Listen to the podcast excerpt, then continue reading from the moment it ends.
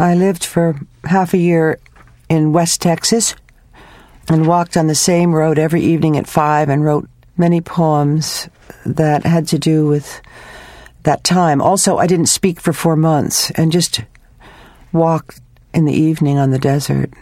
This poem actually was written remembering a visit I made to a nearby dead town. Elegance. All that is uncared for. Left alone in the stillness, in that pure silence married to the stillness of nature.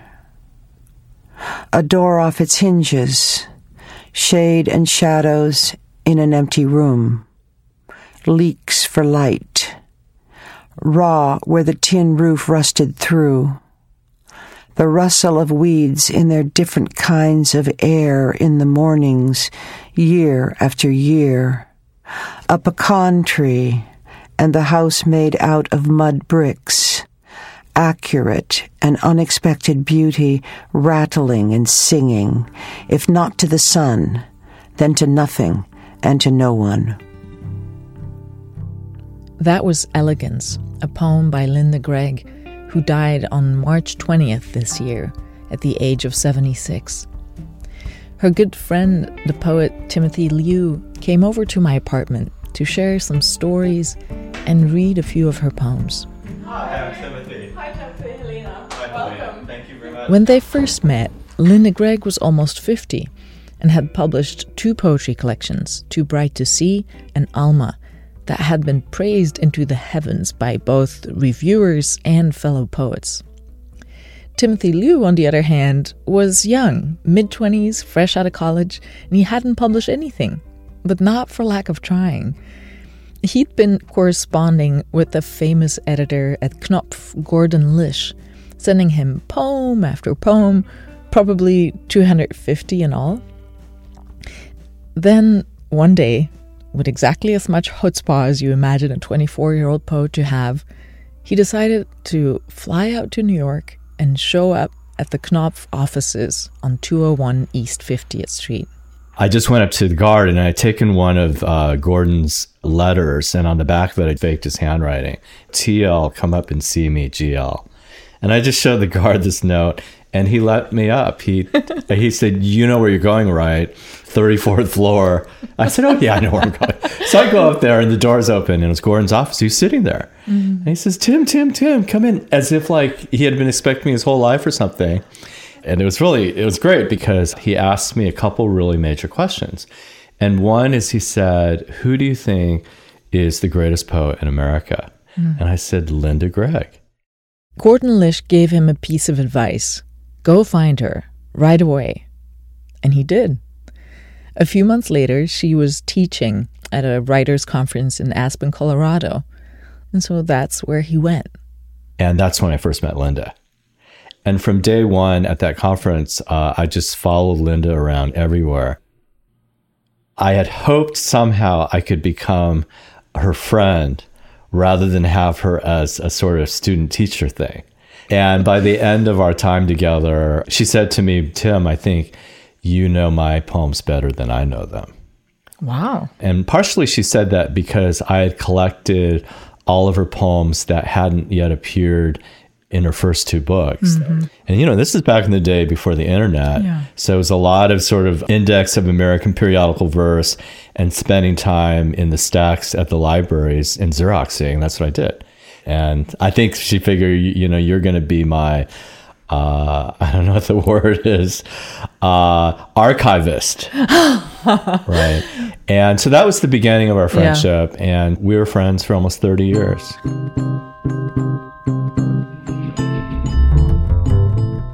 This is Poetry Off the Shelf. Today, poets we lost this year. When you read Linda Gregg's poems, even the most abstract ones about Greek mythology or the ineffable, they're always rooted in the landscapes she saw and touched and smelled a Greek island, a Texas desert road, or most often the landscape of her childhood a thousand acre ranch in windswept Marin County, California. Linda Gregg was not afraid of her own company. She even bought a little adobe house in Marfa, Texas, without heat or running water, where she could be alone and silent. But she was not afraid of love either. First, there was the poet Jack Gilbert, who she was with for eight years but remained friends with until his death in 2012. After Jack, she got married to the philosopher John Brentlinger. And right when Timothy and Linda met, there was an unnamed man who we'll call the Beloved, also known as the love of her life, and who she ended her marriage for. And I know better than to celebrate a woman poet by going on and on about the men in her life. But Linda Gregg never made a secret of the centrality of love to her. She said it in multiple interviews that she knew four things were important to her in life: Yes. uh, nature, Yeah. uh, the, the sacred, Yeah. love, Yeah. and poetry. Yeah. You know what's funny is if we think about those four things, um, poetry, the sacred, and nature do this kind of wonderful dance. Like they all belong together in her universe. They're almost like they're one. But when you put romantic love on top of that, in a way, of course, it dances with those three things, but it's kind of like the disruptor. Oh wow, that's interesting. You know, there's something about that that if you're going to do the romantic love thing all the way in the way that the Sufis like Hafiz talked about it, um, then it's a different ball game. You know, I mean, Hafiz was outrageous. He said, if the beloved tells you to drink poison, you drink poison. And do you feel like Linda was along those lines? Yeah, committed. I do. Yeah. I do. for better and for worse. And so, yeah, she experienced a lot at the hands of different men. And in fact, that summer in Aspen, Colorado at the Writers' Conference, she was kind of in the middle of the great love affair of her life, mm-hmm. which also lasted decades. Mm-hmm. And it did dissolve the marriage that she had with John. And the decades that followed, she would often say, you know, I paid the price, but her beloved, the guy, didn't. Oh, because he didn't have He a marriage. No, he Yeah. was married, but Oh. he didn't leave his marriage. Oh no. And it was very tough for her. And so when you were dropped sort of in the middle of that at 25, Yeah, I don't yeah. want to comment on your experience at that time, but you know, what how did you navigate that? The thing about Linda is if you're madly in love with someone, then that's a place that you could meet her because there's nothing she liked better than talking about who you're in love with. Like, who is this person? and the sort of more hopeless and helpless you were, um, like that's the ground floor. Yeah. And in the same way, nature, the sacred, and poetry, if you were interested at all in talking about what that meant to you, she just welcomed you in. And I was madly in love with this uh, violist at the Houston Symphony. And that relationship only lasted three months, uh, but it it was both the best and the worst. It was a real crash and burn. But it was sort of like that was a shared space. Like, oh, we're of the same kind. Eh, right. And even though she was far more experienced as a poet, as a lover, there was something equalizing. Mm-hmm. What mattered was your intensity. Yeah. I'm so interested in that, you know, as you say, like almost a destructive force of, Yeah. of love. Um, I, I, I want to first go to one of the other four elements, nature. Yes. She, she grew up in, in Marin County, That's right. California. What do you know about her childhood? Well, so she um, grew up as an identical twin, and they were born here in Suffern, New York. And she always loved that she was born in Suffern, of all places. But very quickly, uh, her parents moved out to Marin, and they started a family camp and ranch, which was very progressive. Lots of different art forms. There were horses. It was communal. And so Linda and Louise, they spent a lot of time in the forest behind their house and they worked on the camp, but they, you can imagine like these two girls kind of running wild. Whether they're riding horses or whether they're just running around on the mountain. I mean, that was like paradise for her. Yeah. So the forests of Marin, like the coast, the water, even places like Bolinas mm-hmm. and Tomales Bay, where, you know, Louise is, Point Reyes. These things for Linda's entire life, they gave her a lot. But then, when she was 17, something happened. Her father threw her out. Why? Um, I I'm gonna I'm gonna like hold off on on that exactly. I mean, one of the things that's really tough after Lynn has died, and I've said this to her sister Louise and also to some of her closest friends, is we know so many stories about her that she's told us. Yeah, doesn't that, mean you need that, to share that them. we would never share while she was alive. Of course. And what do we do now? Yeah. That she's gone on. And my husband said to me the other night, he just said, well, err on the safe side. Yeah. But I would say she was very marked by feeling like she was thrown out of paradise. And so there's something about that that was also permanent in her imagination.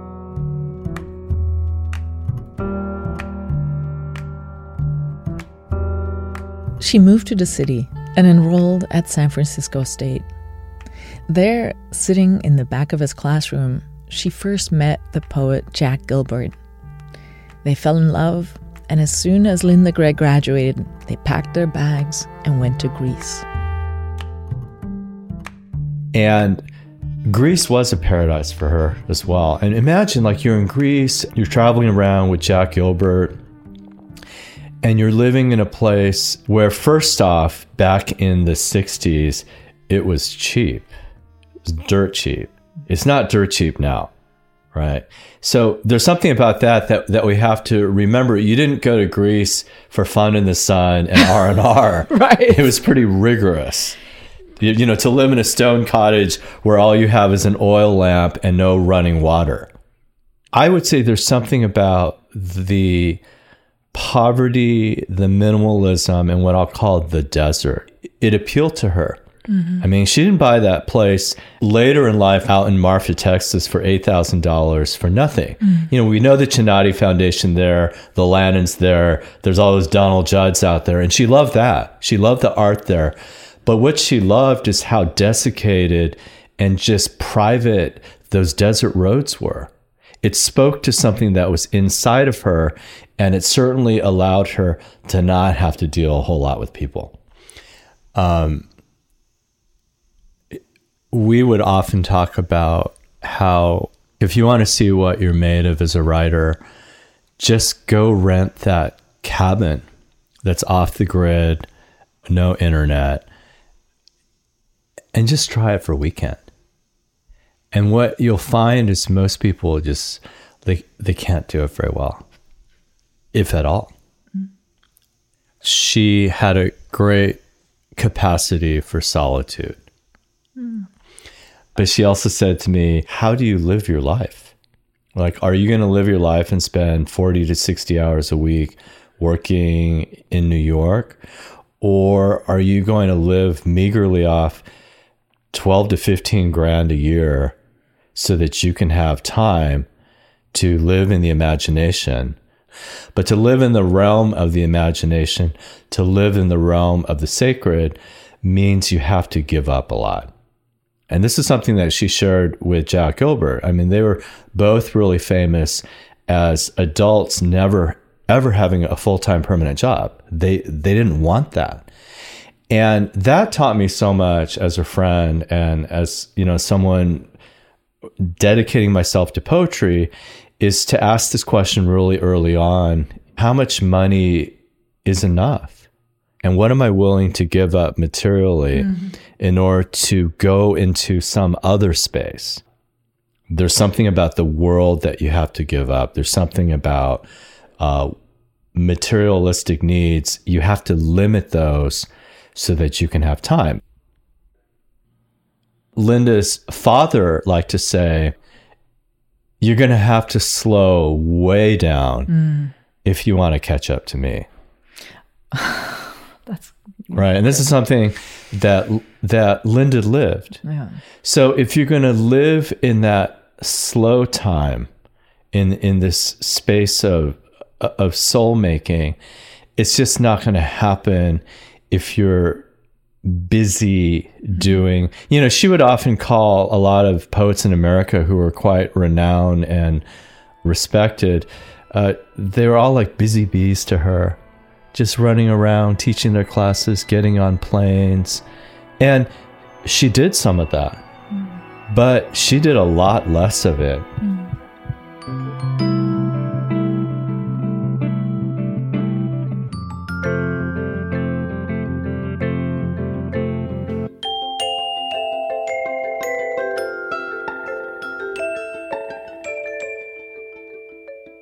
Let me read a poem of hers.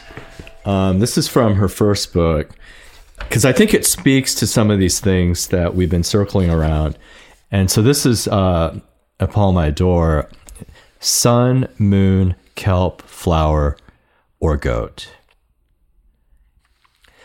Later, I would say, I have cut myself free from order, statistics, and whatnot, what have you but I was never connected to anything.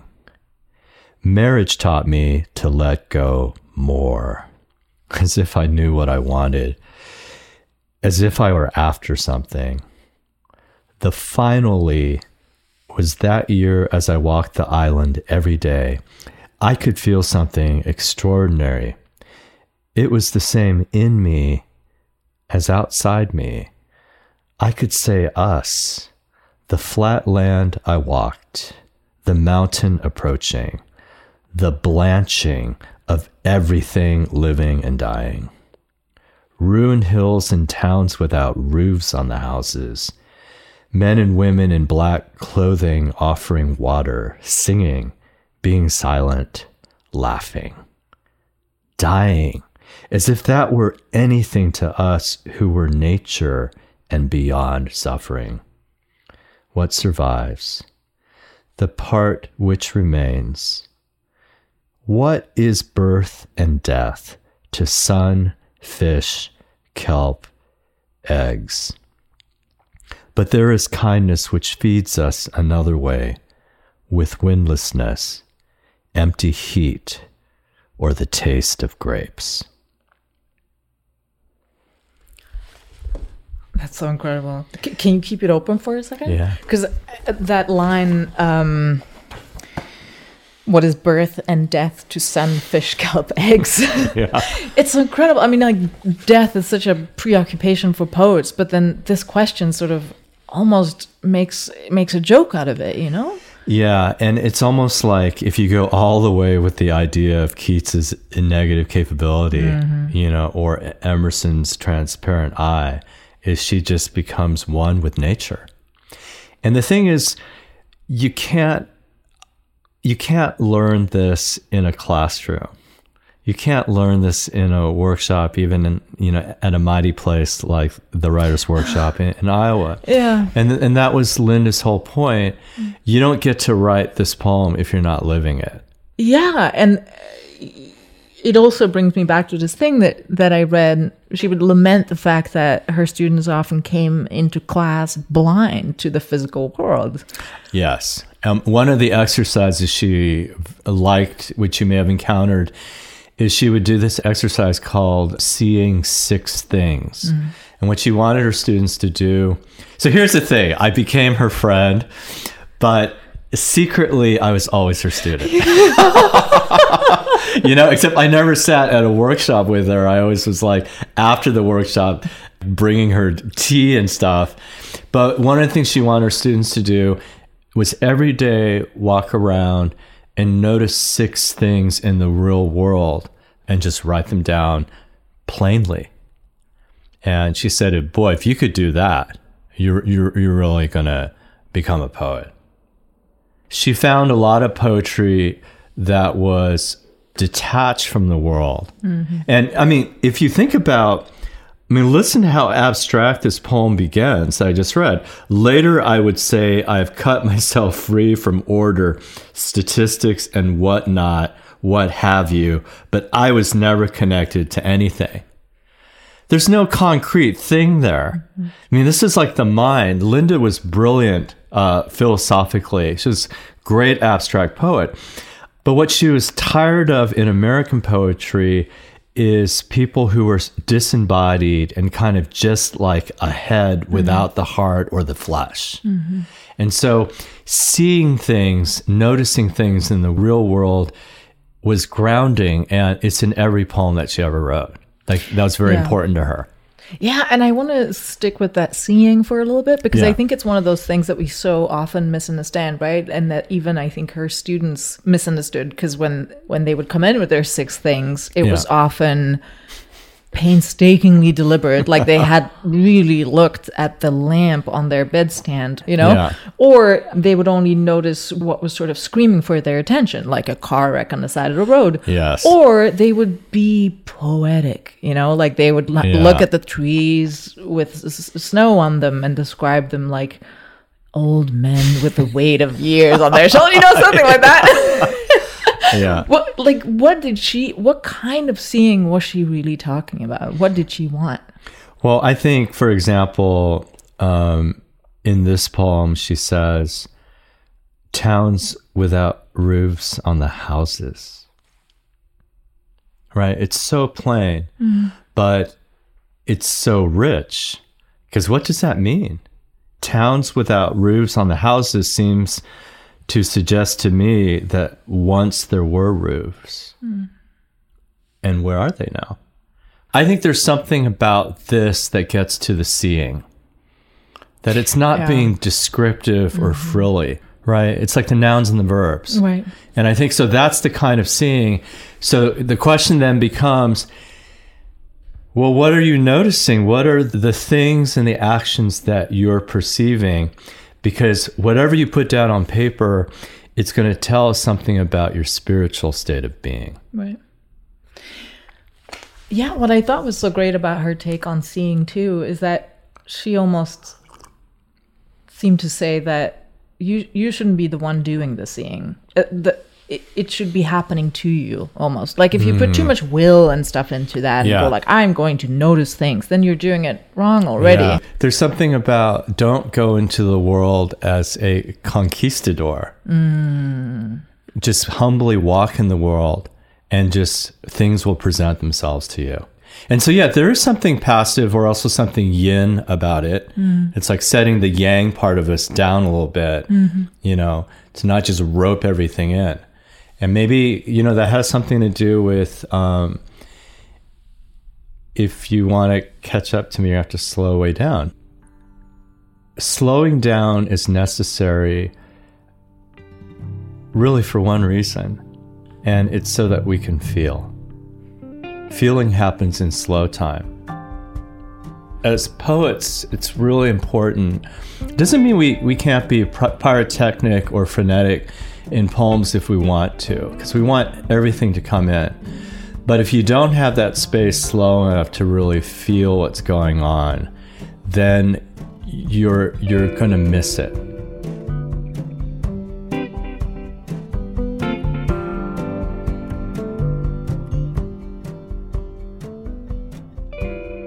So let me read this poem.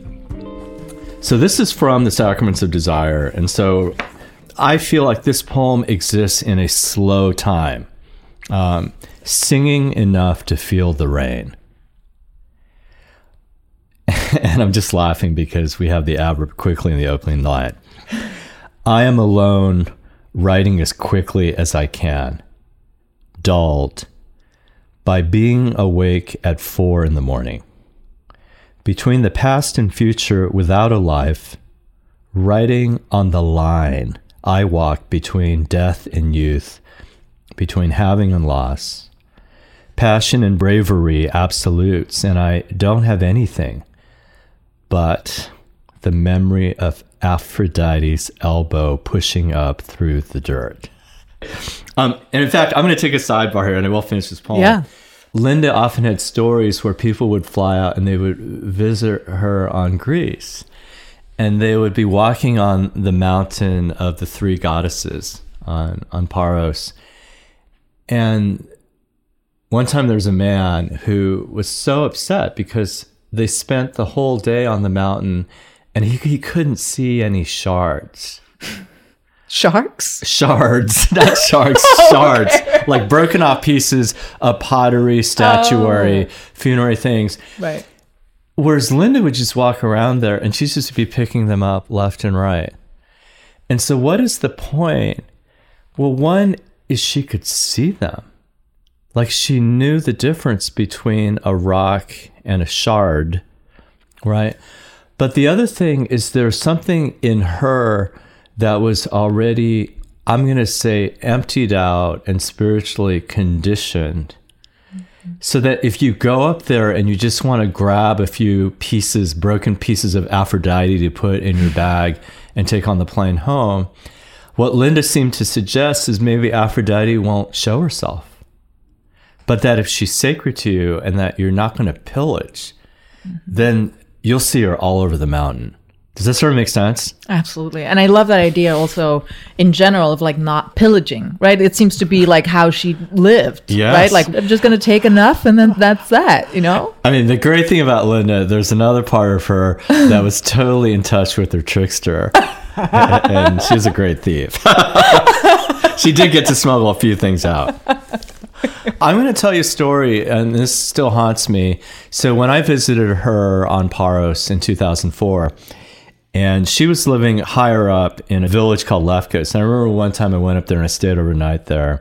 And in the morning, we just sat in the front room, and the sunlight was coming through the room, and it was shining on a head, a little head about the size of a softball, uh, and Parian marble, and it was the head of Eros pushing up through the dirt. And his face was a little bit damaged from, you know, 2,000 years. And as we were looking at this head, the sun came out and it just hit the head, and we couldn't believe it. And so, one of the things we were talking about is how in the fuck are we going to get this out of Greece? Because if you have it in a basket and you're coming through customs and they catch you with it, you're going straight to jail. Oh, wow. It's Yeah. like serious, Yeah. serious crime. And so, what, what happened to this head? Uh, she gave it to a friend and he went out on his property in Greece. This is on Paros. And he laid down at the foot of a tree, and the exact length of his body, he was facing north, and where the feet ended, he dug a hole and he buried the head. Now, the only problem is what fucking tree was it? Oh no. right? And of course, I love in this poem, she says, and I don't have anything but the memory. But in some ways, the poem is saying that's enough. Yeah. So coming back to the poem, I don't have anything but the memory of Aphrodite's elbow pushing up through the dirt, golden with the sunlight on it.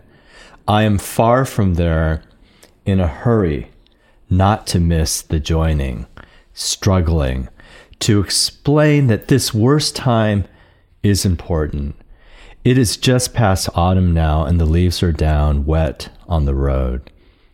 Some of her shoulders showed, but not enough to tell whether she was facing my way. Any of it is most of it, as any part of Cezanne is almost all of Cezanne. Now is so late in the world that there is silence. Heart is as beautiful as ever.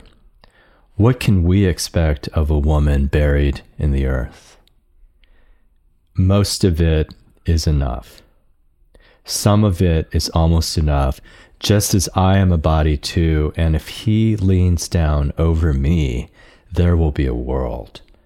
A train goes past making an incidental sound. Something is nourished by the loss, an ending and beginning at once. The world does not sing, but we do. I sing to lessen the suffering, thinking of the factory girl Hopkins said lived a long time on the sacrament alone. But I also sing to inhabit this abundance.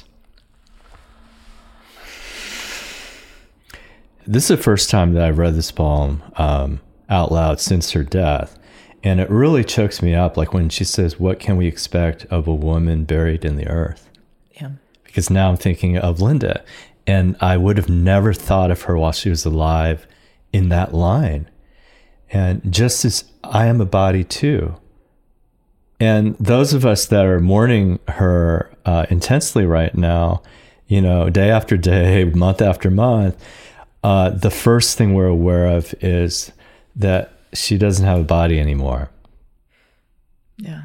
And now all we have is the body of work, which is so tremendous. Yeah. But is it compensation, you know, for not having th- the body, Yeah. you know? And um, there is some compensation there, you know. There's some. You know, it's funny when I was uh, thinking about uh, meeting you today, I was reminded of something that my mentor Richard Howard once said in a class, and we were studying Elizabeth Bishop poems at the time. And he says, you know, one of the ways you can tell whether or not you're dealing with a major poet or a minor poet, it's if you ask the question, what are their greatest poems? With a minor poet, there'll be five or six titles that everyone will name. But if you have a major poet, everyone will have their own five or six, and you'll have like a hundred titles. Isn't that like a beautiful thing to think about? Love that. That's that abundance again. yeah, it's that abundance. And when you asked me earlier in an email, you know, if you want, think of three or four poems.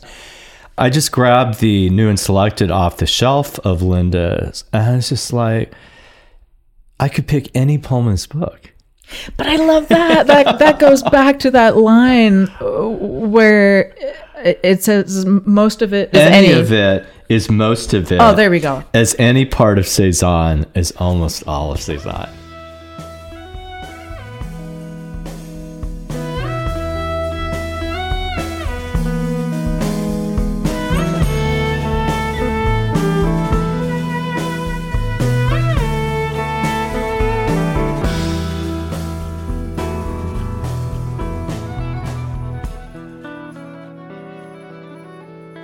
The last 10 years of her life, she had the memory of Marin. She had the memory of Greece.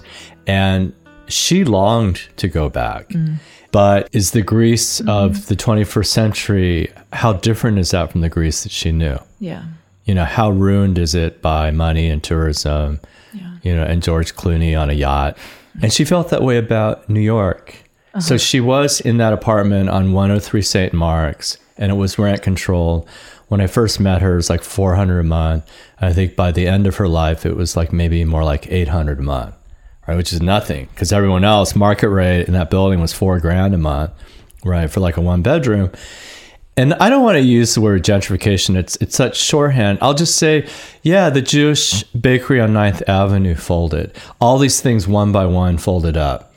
And that was hard for her. I think it's hard for anyone who's in her 70s.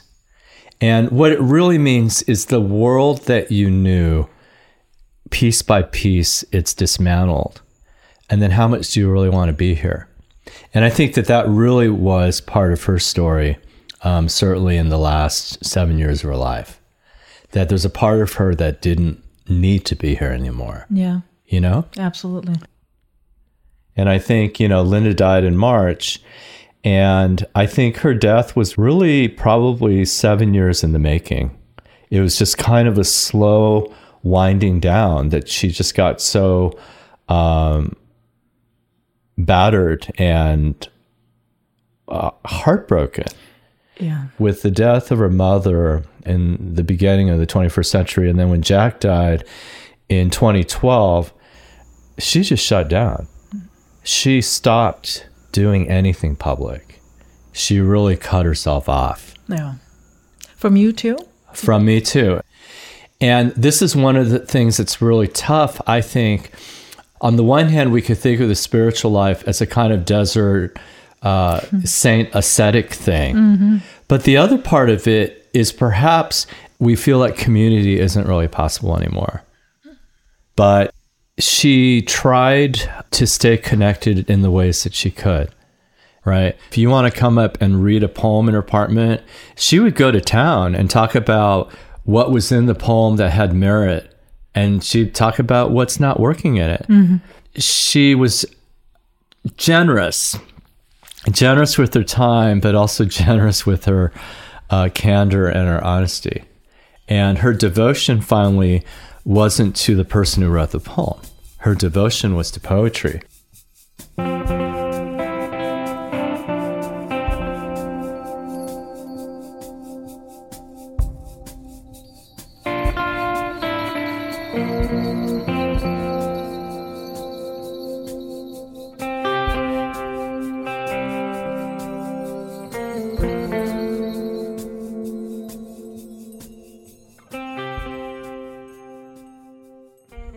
Want to go back to nature because it seems like that was the place where she was most uh, wildly herself. Mm-hmm. Um, and she did live for four decades in an apartment in New York. And so I wonder in what ways did she bring some of that vastness into her life? So, one of the first things I think about, strangely as a parallel, is she used to go to the Met Museum to look at uh, Rembrandt's self portrait. And so there's a poem where she talked about going there and that tears are falling down her face and that a security guard had to basically tell her we're closed you, you, you've got to go and i've been with her at the met looking at that rembrandt mm-hmm. you know and i felt like we might as well have been in nature it's a little hard for me to explain why there's an equivalence but it would be the same thing like if you're going to go out into forest and, and, and look at a tree I appreciate that you're saying, you know, I, I don't really know why it's the same thing, but could you try? Yeah. Um, you know, they've done studies, right? Like how long do you look at a painting at a museum, right? And for a lot of people, it's pretty much 10 seconds. It's the selfie, they take a picture of the card, and that's it, right? And they move on. But what does it mean to spend hours looking at one painting? What does it mean to travel to a museum and only hang out with that one painting as if it were a person? Mm-hmm. And what does it mean to go back over and over? I think that has something to do with nature. It has something to do with paying attention. We're, we're, we're not just in it and passing through quickly. We're like sitting still in it. I want to th- throw this in a totally different direction. So one time there was a baby bird and it had fallen out of a nest. My husband and I have saved birds before. And the thing that's really tough is half of the time you're not going to be able to save the bird. And I was telling Linda the story how one of my friends just kind of said, why not just leave that baby bird there? Uh, it'll eat, be eaten by a cat, or, you know, like let nature take its course. And Linda said to me, she says, Aren't we nature?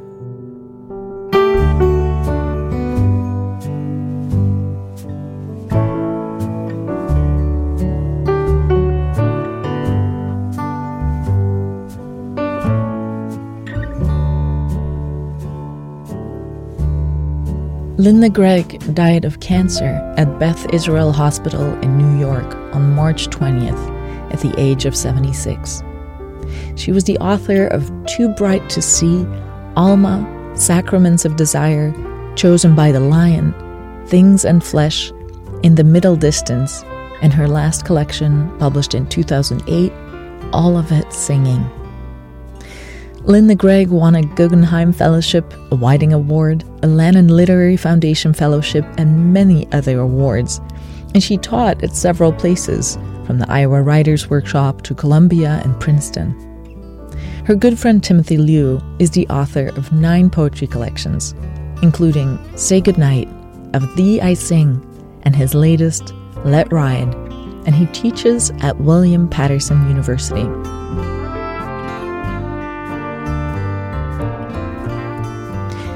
Before you go, I wanted to share something that I found on the Poetry Foundation website. A poem that made me think some more about community and the times where we can't quite bring ourselves to connect. It was written by another well traveled, deeply spiritual New York poet who died this year, in July, Marie Ponsot. So here's the poem. It's titled Winter. This is a sonnet about something that really happened, pretty much exactly the way it says in the poem. I lived in a Queens neighborhood where we went out and shoveled our snow very dutifully as soon as it fell so that we would be good citizens. It was in a time of great change, heading into the 70s. It was a hard time to be an adolescent. And that's what my boys were. I have six sons. This is the youngest of the lot. Winter. I don't know what to say to you, neighbor, as you shovel snow from your part of our street, neat in your Greek black. I've waited for chance to find words. Now, by chance, we meet. We took our boys to the same kindergarten 13 years ago when our husbands went. Both boys hated school, dropped out feral, dropped in to separate troubles. You shift snow fast, back bent. But your boy killed himself, six days dead. My boy washed your wall when the police were done. He says, We weren't friends, and shakes his head. I told him it was great he had that gun.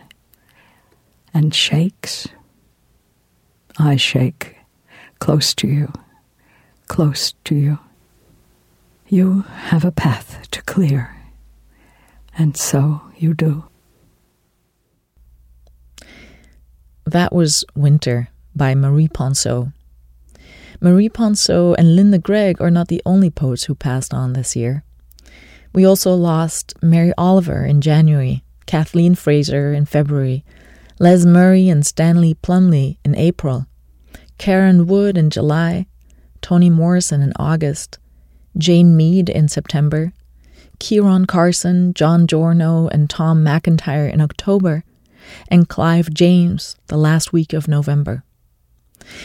But there's one poet I haven't mentioned yet, a giant in the field, you probably know who I'm talking about already.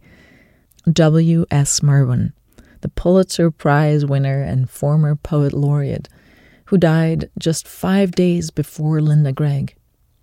He too spent much of his life traveling and living elsewhere, including on Maui, where he settled in 1976 and worked tirelessly to restore the forest surrounding the old pineapple plantation he'd bought. And he too was good at seeing and truly noticing the physical world around him, such as in this poem, Vixen, which he read in front of a live audience in 2011 and starts with a classic Merwin introduction. The vixen is not named for an embittered feeling about an old love affair. The vixen is was a vixen, female fox. And if you want to symbolize her, you can do that if you like, but uh, you have to take her as a fox before you take her as a symbol. She didn't care about being taken as a symbol. Vixen. Comet of stillness, princess of what is over, high note held without trembling, without voice, without sound aura of complete darkness, keeper of the kept secrets, of the destroyed stories, the escaped dreams, the sentences never caught in words, warden of where the river went, touch of its surface, sibyl of the extinguished, window onto the hidden place and the other time. At the foot of the wall, by the road, patient without waiting, in the full moonlight of autumn, at the hour when I was born, you no longer go out like a flame at the sight of me. You are still warmer than the moonlight gleaming on you. Even now you are unharmed, even now perfect, as you have always been. Now, when your light paws are running on the breathless night, on the bridge with one end, I remember you. When I have heard you, the soles of my feet have made answer. When I have seen you, I have waked and slipped from the calendars, from the creeds of difference and the contradictions that were my life, and all the crumbling fabrications as long as it lasted, until something that we were had ended. When you are no longer anything, let me catch sight of you again going over the wall and before the garden is extinct and the woods are figures guttering on a screen, let my words find their own places in the silence after the animals. That was Vixen, written and read by W.S. Merwin, who died in March. You can find out more on Linda Gregg, Timothy Liu, Marie Ponsot, W.S. Merwin, Mary Oliver, Kathleen Fraser, Les Murray, Stanley Plumly, Karen Wood, Toni Morrison, Jane Mead, Ciaran Carson, John Giorno, Tom McIntyre, and Clive James on the Poetry Foundation website. The music in this episode is by Todd Sickafoose. I'm Helena de Groot. See you next year, and thank you for listening.